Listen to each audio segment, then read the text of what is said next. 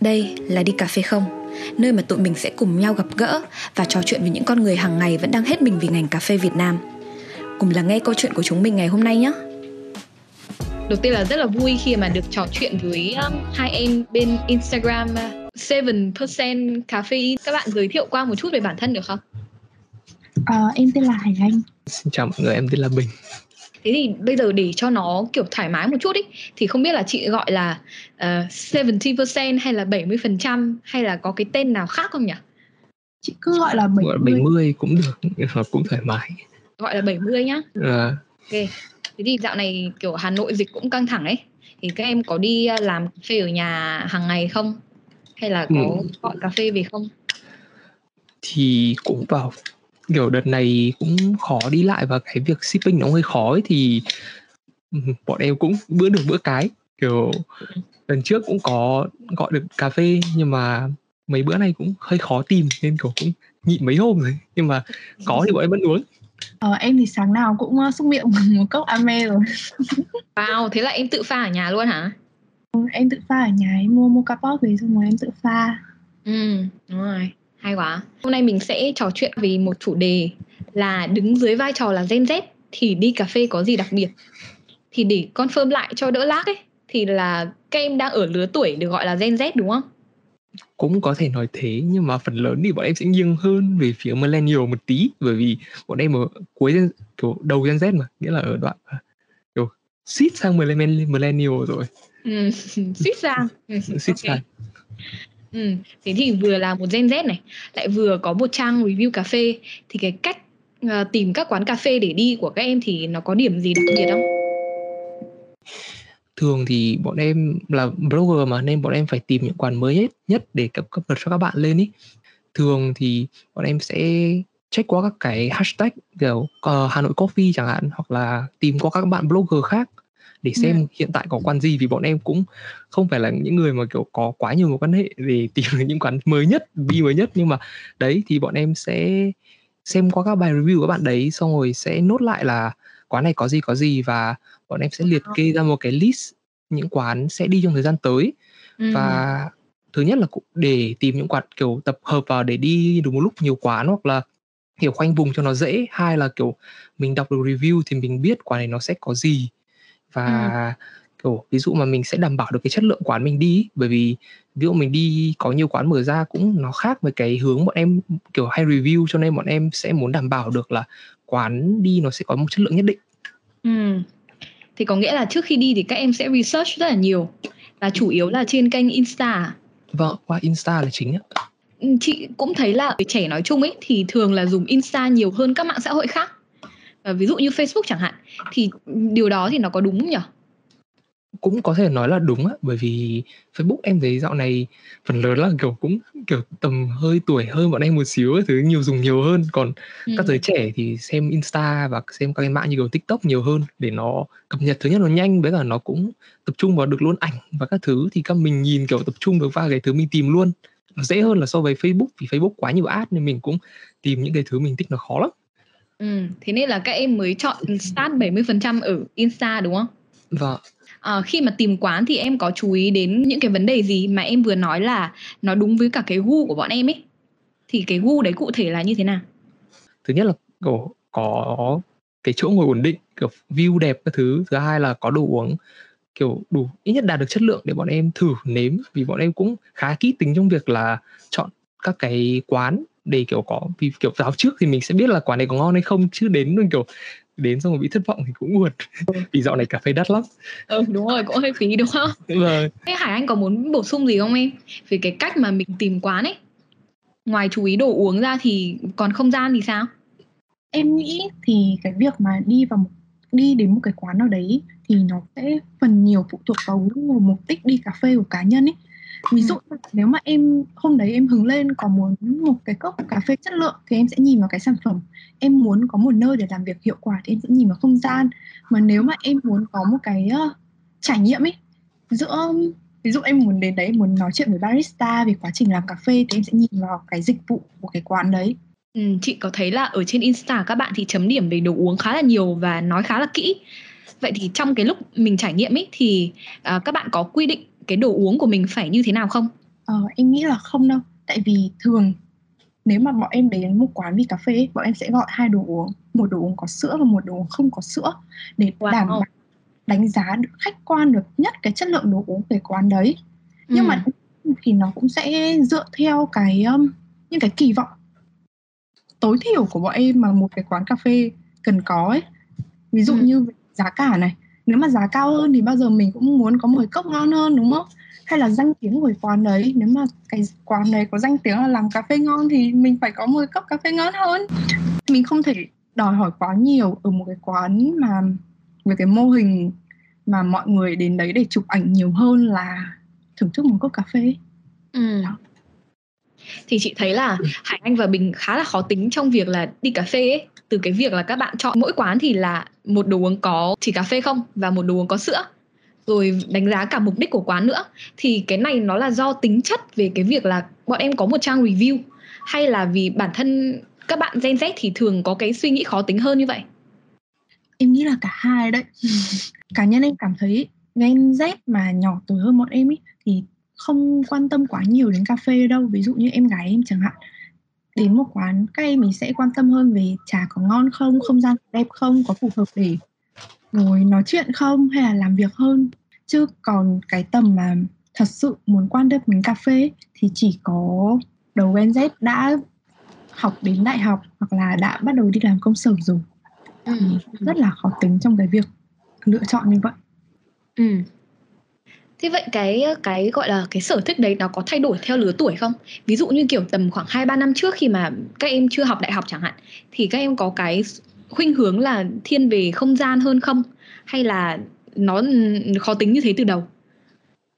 em nghĩ là nếu mà nói xoay vào mấy năm trước về cái gu uống cà phê thì bọn em uống càng ngày càng tối nếu mà nói như thế bởi vì là ngày xưa thì mình ai entry cà phê thì mình phải tìm được một cái điểm mình thích đã phải nói Ừ. đầu tiên phải dễ uống chứ không phải ai sinh ra đã kiểu là một người kiểu sành cà phê xong rồi uống được thấy kiểu cảm thấy được cái hương này cảm thấy được cái hương kia Ừ, ngửi được cái aroma này xong rồi hiểu được hậu vị như thế nào không phải ai cũng cảm nhận được cái đấy.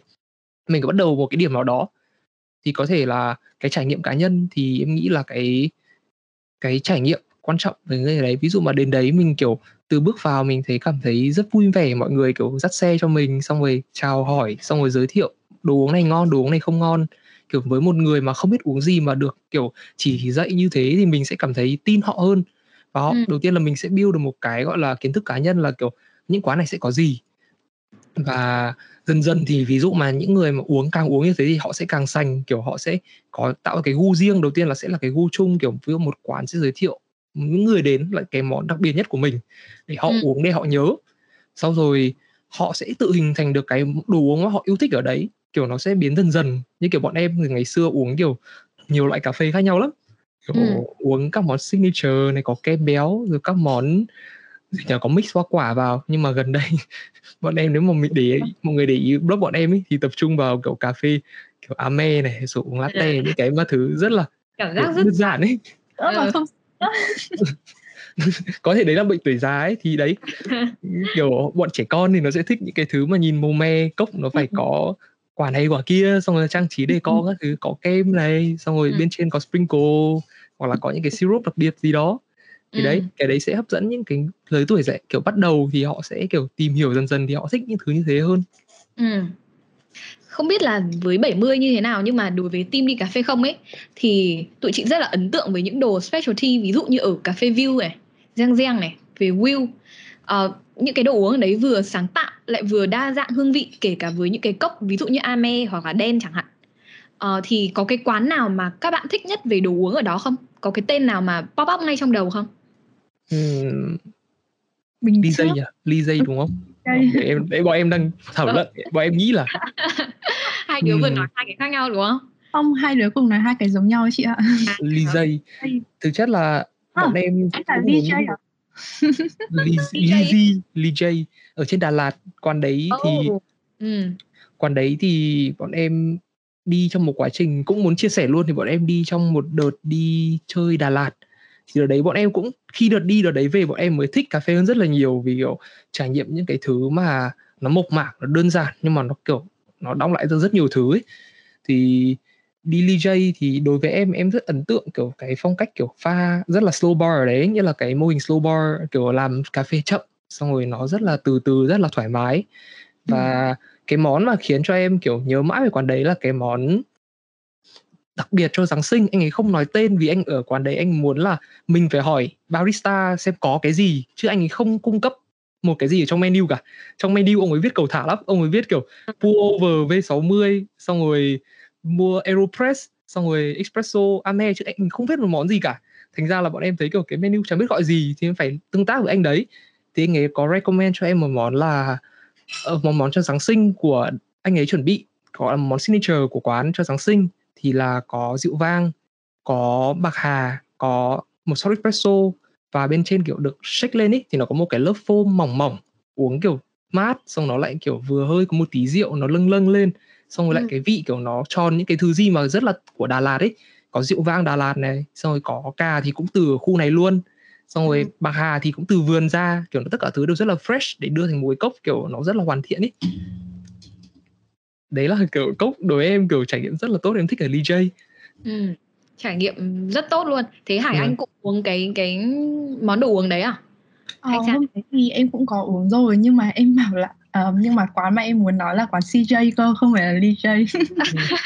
um, CJ thì nó ở ngay trước cổng trường em luôn ý. Sáng nào em đi học em cũng sẽ rẽ qua đó uống một cốc mà cái thú vị khiến em rất thích đến cái quán đấy và quay lại đó là bởi vì mỗi lần đến cái quán đấy anh ấy lại có những cái điều mới cho em ấy. Ừ. em một bình ấy ví dụ hôm nay anh có hạt này hay lắm chúng mày thử đi anh có cái kia hay lắm chúng mày hãy thử đi ừ. trời ơi qua đấy cũng tốn rất là nhiều tiền nhưng thật sự rất là thích luôn ấy chị ạ ừ.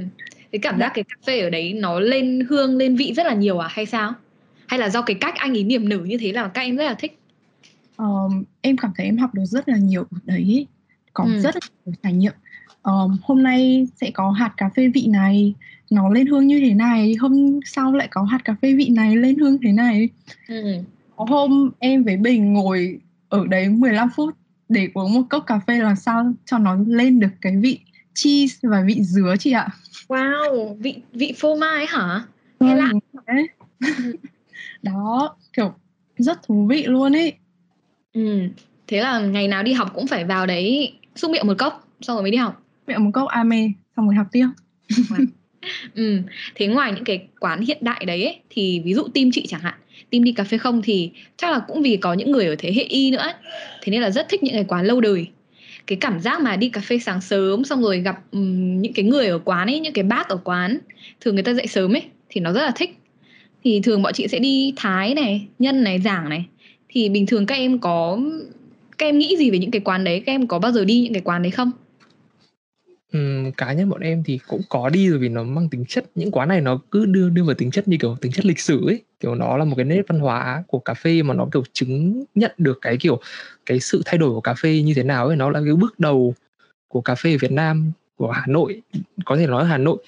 Thì những quán như này thì nếu mà nói là kiểu ngày nào cũng ngồi thì sẽ hơi khó với những bạn Gen Z trẻ bởi vì nó cũng cái hạ tầng nó sẽ khác với cái gu mà các Gen Z sẽ đi bây giờ như ừ. kiểu ngồi ghế nhựa này xong rồi ngồi để nói chuyện và cái phong cái không gian nó sẽ khác nhưng mà bảo để đi thì một hai lần để trải nghiệm thì chắc chắn là sẽ có thì cá nhân em thì em cũng muốn chia sẻ luôn thì ngày xưa hồi bé thì cũng tầm tết tết thì sẽ được bố mẹ đưa đi chơi đi phố các thứ ví dụ đầu tiên là đi qua văn miếu này xong rồi sẽ về qua hồ và được uống cà phê ở những chỗ như là thái nhân giảng kiểu ừ. nó thích lắm bởi vì là kiểu cả năm có khi được đi với bố mẹ một hai lần để đi của khắp phố phường như này thôi. Xong rồi kiểu cả ngày đi mệt xong rồi ngồi làm cốc cà phê trứng xong rồi nhìn ra hồ gươm kiểu nó rất là vui rất thích. Thì cái yếu tố ấy có thể cũng có thể làm kiểu những nhiều bạn sẽ làm thích cà phê hơn kiểu sẽ yêu cà phê Việt và đấy là bước đầu tiên để tìm hiểu về những cái cà phê sâu hơn ấy. Thì đầu ừ. tiên là phải thích nó đã xong rồi kiểu thích cái kiểu cà phê nó như thế nào ấy kiểu làm ngồi như thế nó rất thích và nó kiểu gợi cho mình những cái thứ mà để bước tiếp theo của quá trình cà phê của mình. Thì em nghĩ thế. Thì nhân tiện đang nói về sở thích cá nhân thì chị cũng muốn ờ, đố một vài câu về sở thích luôn nha. Và mình sẽ trả lời nhanh nha trong vòng 5 giây này. Ai là người có gu cà phê tốt hơn Hải Anh hay Bình? Bình. À, Bình có tự nhận không? Cả hai cùng trả lời nhá. Mình không đừng nói này. Là nhận à? Không không cái này khó nói lắm kiểu nó cũng tùy ý, kiểu có ví dụ mà mỗi người sẽ có một cái cảm một cái tốt hơn ý. Em thấy cái này thì mỗi người sẽ giỏi một cái chứ không thể gọi là ai giỏi của một cái toàn diện về cà phê được. Thì nếu mà phải ví mỗi cá nhân là một cốc cà phê thì thì các bạn sẽ là loại cà phê nào? Vì hết 5 giây rồi. Em thì nếu mà bình thường em muốn làm một cốc ame bởi vì nó đơn giản nhanh và nó kiểu chứng minh được nhiều thứ ấy, kiểu đơn giản và có võ ấy. nhưng mà chắc là bạn này anh sẽ chọn ame rồi nên em sẽ chọn một cái khác em sẽ chọn latte bởi vì nhất là latte nóng bởi vì là latte nó sẽ chứng minh được cái hot work của người barista ấy thì em rất thích cốc ame bởi à cốc latte bởi vì là họ phải kiểm soát sữa này kiểm soát chất lượng của espresso này xong rồi phải vẽ được một cái art rất đẹp để kiểu cho mình ảnh ấy thì kiểu Ừ. nó rất nhiều công sức so với một cốc khác. Ok thế còn hải anh có có đúng là em chọn ame không? Em ờ, đã suy nghĩ đến cái khác bởi vì em nghĩ là Bình cũng sẽ chọn Ame rồi. Em đã định chọn uh, Go From Espresso tức là một cái shot espresso ở dưới và bên trên có một cái lớp sữa tươi không đường đánh bông lên ý. Ờ, đôi khi em rất là thích uống cái đấy tại vì cái vị sữa nó nó không nó kiểu rất là ngậy mà nó em em không biết phải miêu tả như thế nào luôn ý nhưng mà kiểu nó bồng bềnh bồng bềnh. Mà phải Ừ. uống nhanh nếu mà không uống nhanh ý, thì cái lớp bọt nó sẽ xẹp mất. Ừ. nó nhẹ nhàng hơi ngọt ngọt một chút. Nghe có vẻ rất là giống em. Ừ, nhẹ nhàng ngọt ngào. Và phải nhanh đúng không? Cái gì cũng phải nhanh. Ừ, một cốc espresso và sữa tươi đánh bông. Và một cốc latte. Thì ờ, hai bạn ừ, đánh giá không gian tốt hay là đồ uống tốt sẽ được chấm điểm cao hơn em cái này Ừ. thì tùy vào mục đích đi tùy cà mục đích đi vâng. Ừ. Ờ, chị thấy là các bạn cũng đi khá là nhiều quán rồi. Vậy để nói về cà phê Việt ý thì top 3 các thương hiệu cà phê Việt trong tâm trí các bạn thì sẽ là gì? Ừ, câu này khó ghê luôn ấy. Khó quá nhiều lựa chọn. Khó để lựa chọn hả? Không có, có rất nhiều lựa chọn để xếp vào cái đấy. Bởi vì kiểu dạo này cũng rất nhiều brand cà phê Việt Nam làm rất tốt trong cái việc xây dựng thương hiệu cà phê. Thế bây giờ mỗi bạn cho một cái tên thương hiệu đi. Đầu tiên có thể là coffee house. Bởi vì ở không gian ở đấy em thấy là rất là thoải mái mọi người cũng rất là nice kiểu từ bước vào giới thiệu xong rồi các cái thứ kiểu bảo từ bảo vệ này xong rồi không gian kiểu nội thất đều rất thoải mái. Thì cá nhân em là những người mà không có trải nghiệm cà phê nhiều ấy có thể đến đấy để thử những món cà phê và non coffee để Ừ. thử được cái hương vị như thế nào. Thứ hai thì nếu mà kiểu mang tính chất old school một tí thì chắc là những cái quán bên trên thôi. Thì có thể là những cái một quán lâu đời ngày xưa thì mình có thể cũng thể giới thiệu để kiểu hén hiểu nét cà phê xưa của Việt của Hà Nội ấy. thì em cũng nghĩ là một cái quán như kiểu giảng hoặc là lâm hoặc là những quán cà phê lâu đời thì cũng nên thử. Còn vị trí thứ ba để em nghĩ xem nào. Hải Anh Ừ. có gì giúp được không? Anh, anh toàn rồi những cái khó cho em thôi.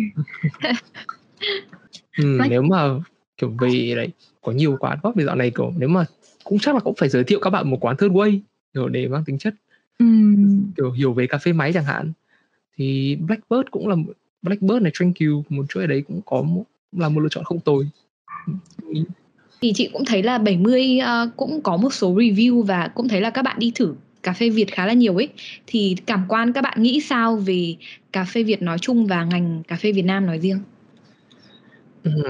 cá nhân em thấy thì, kiểu, Việt Nam đang trải qua một cái, gọi là, cuộc cách mạng cà phê thực sự. Bởi vì là, kiểu, cách đây mấy năm thôi, cái landscape của cà phê Việt Nam đi lên thật là, kiểu, không ngừng. Đầu tiên là về kiểm soát chuỗi này, xong rồi về các cái phương pháp sơ chế mới này, xong rồi các cái farm cà phê cũng đầu tư nhiều hơn, xong rồi, kiểu, các máy móc cà phê, xong rồi mô hình quán cũng đầu tư rất là phát triển.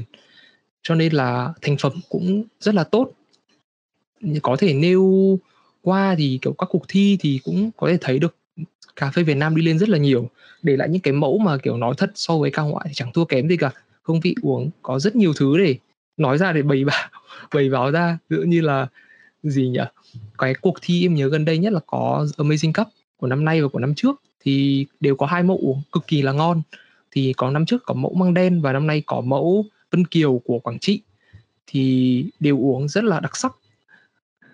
Ừm, đấy thì đấy là cái điểm em thấy phát triển của Việt Nam nhưng mà cũng ngược lại thì cũng có một số điểm trừ mà hiện tại kiểu đưa việc cà kiểu đưa cà việc cà phê Việt Nam được đưa lên cái tầm mới thì cũng chưa có nhiều là kiểu kiểu về em nhắc là kiểu ủ ngon ấy nhưng mà cái việc sự đồng đều của các mẻ nó chưa có lắm đấy là ừ. theo cảm nhận cá nhân em thấy thôi bởi vì là nhiều lúc em đi và em mua và trải nghiệm cà phê ấy, thì có những mẻ em uống rất là ngon nhưng mà cũng có những mẻ em uống nó không đồng đều và không giống hệt mẻ trước có thể kiểu cái này là một trong một cái chuỗi rồi nó có rất nhiều lỗi xảy ra trong cái chuỗi như là từ farm này xong rồi đến việc bảo bảo vệ cái hạt hoặc kiểu mà việc di chuyển hạt đi nó có ừ. ảnh hưởng đến hạt xong rồi đến nhà giang có thể giang không đồng đều xong rồi đến việc là đến lúc tay mình ấy mình uống thì có những mẻ uống rất ngon nhưng mà có những mẻ uống thì nó khác hẳn cho nên ừ. Cái điểm trừ mà em thấy lớn nhất là có thể là cái việc đồng đều trong cái kiểu chuỗi cà phê. Vì ừ. thực sự là nếu mà nói về chất lượng cà phê thì đi lên rất là nhiều. Nếu mà uống một cốc cà phê bây giờ so với 3 năm trước thôi nó đã khác nhau rất là nhiều rồi. Đúng. Kiểu nó nhưng mà nói về kiểu độ đồng đều thì em thấy cần phải cố gắng rất nhiều. Chị thấy cái đấy nó còn dựa vào kiểu cái quy trình ấy có nghĩa là ở Việt Nam thì đôi khi cái quy trình nó chưa được hoàn chỉnh. Nhưng mà chị đã được tiếp xúc và team đi cà phê không cũng đã cũng đã được tiếp xúc với uh, những người nông dân này. Có nghĩa bọn chị đã đi về farm và bọn chị gặp những cái người nông dân mà người ta có tư tưởng rất tiến bộ. Có nghĩa là người ta bắt đầu từ những thứ mà mà nó rất khó như là xây dựng quy trình. Bởi vì tất cả những cái như em nói là về đồng đều này về chất lượng hạt này thì chị nghĩ nó đi từ một cái quy trình chuẩn. Là. Vâng ví dụ như kiểu mình khai thác cái hạt đấy như thế nào. Từ trước đến giờ mọi người vẫn nói là hạt rô Việt Nam thì nó không quá chất lượng. Nhưng mà khi mà bọn chị về farm rồi được thử những cái cốc fine roll vâng. đạt tầm 90 điểm rồi thì cái hạt nó lên những cái hương mà nó không kém gì bất kỳ hạt ngoại nào cả.